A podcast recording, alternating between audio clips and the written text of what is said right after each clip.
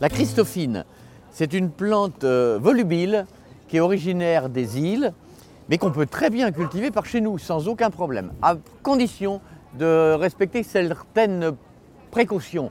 Voilà, je vous explique hein, en deux mots. C'est tout simple. hein. Euh, la Christophine va se planter le pied un peu à mi-ombre.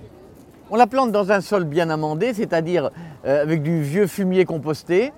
Et puis on va, euh, comment dirais-je, lui préparer son terrain parce qu'on la plantera que quand les gelées vont être terminées, c'est-à-dire fin d'avril ou début de mai.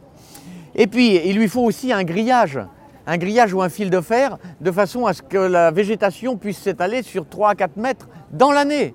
Dans l'année. Alors elle s'accroche toute seule, hein, c'est par ces, par petites vrilles là, vous voyez. Donc euh, on arrose la base pendant l'été, bien sûr. Et puis les petites euh, euh, cucurbitacées, puisque c'est une cucurbitacée, hein, de la même famille que les courgettes, vont être euh, suspendues en l'air. On va les récolter quand elles vont être assez grosses, c'est-à-dire fin du mois d'août et tout le mois de septembre. Il faut l'attacher sur son grillage, mais elle va se vriller toute seule, grâce à ces petites vrilles, vous voyez, la naturelle. hein. Donc on récoltera les fruits tout le mois d'août, fin d'août même, parce qu'il faut attendre qu'ils grossissent quand même. hein. Et puis tout le mois de septembre, il, suffit de les récolter avant les gelées. Voilà. Donc la végétation est annuelle, mais la plante est vivace. C'est-à-dire que la végétation changera tous les ans. Elle va griller par les temps froids, mais la plante, on va la protéger, la racine, avec de la paille, de l'écorce ou euh, quelques voiles de protection pour passer l'hiver. Et puis au printemps, vers le mois de mars-avril, elle va redémarrer à nouveau. On peut avoir la plante 5-6 ans sans aucun problème. Comme je vous disais, c'est une cucurbitacée et on peut les préparer à la façon des courgettes garnies ou en salade, vous voyez. euh, c'est très productif et puis c'est très facile à cultiver. hein.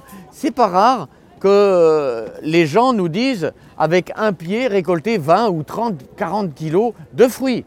C'est pas rare. Voyez, c'est quand même une plante intéressante. hein.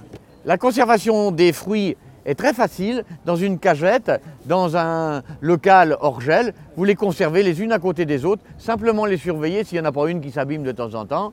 Et puis voilà. Alors, il y a deux variétés. Moi, ici, c'est la variété verte. Il existe aussi la variété blanche. Cette variété est très intéressante parce qu'elle est très peu épineuse. Pratiquement pas d'épines du tout. Alors que vous avez certaines variétés vertes qui ont beaucoup d'épines.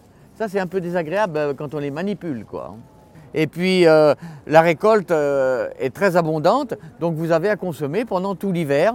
En fruits farcis, c'est excellent. hein.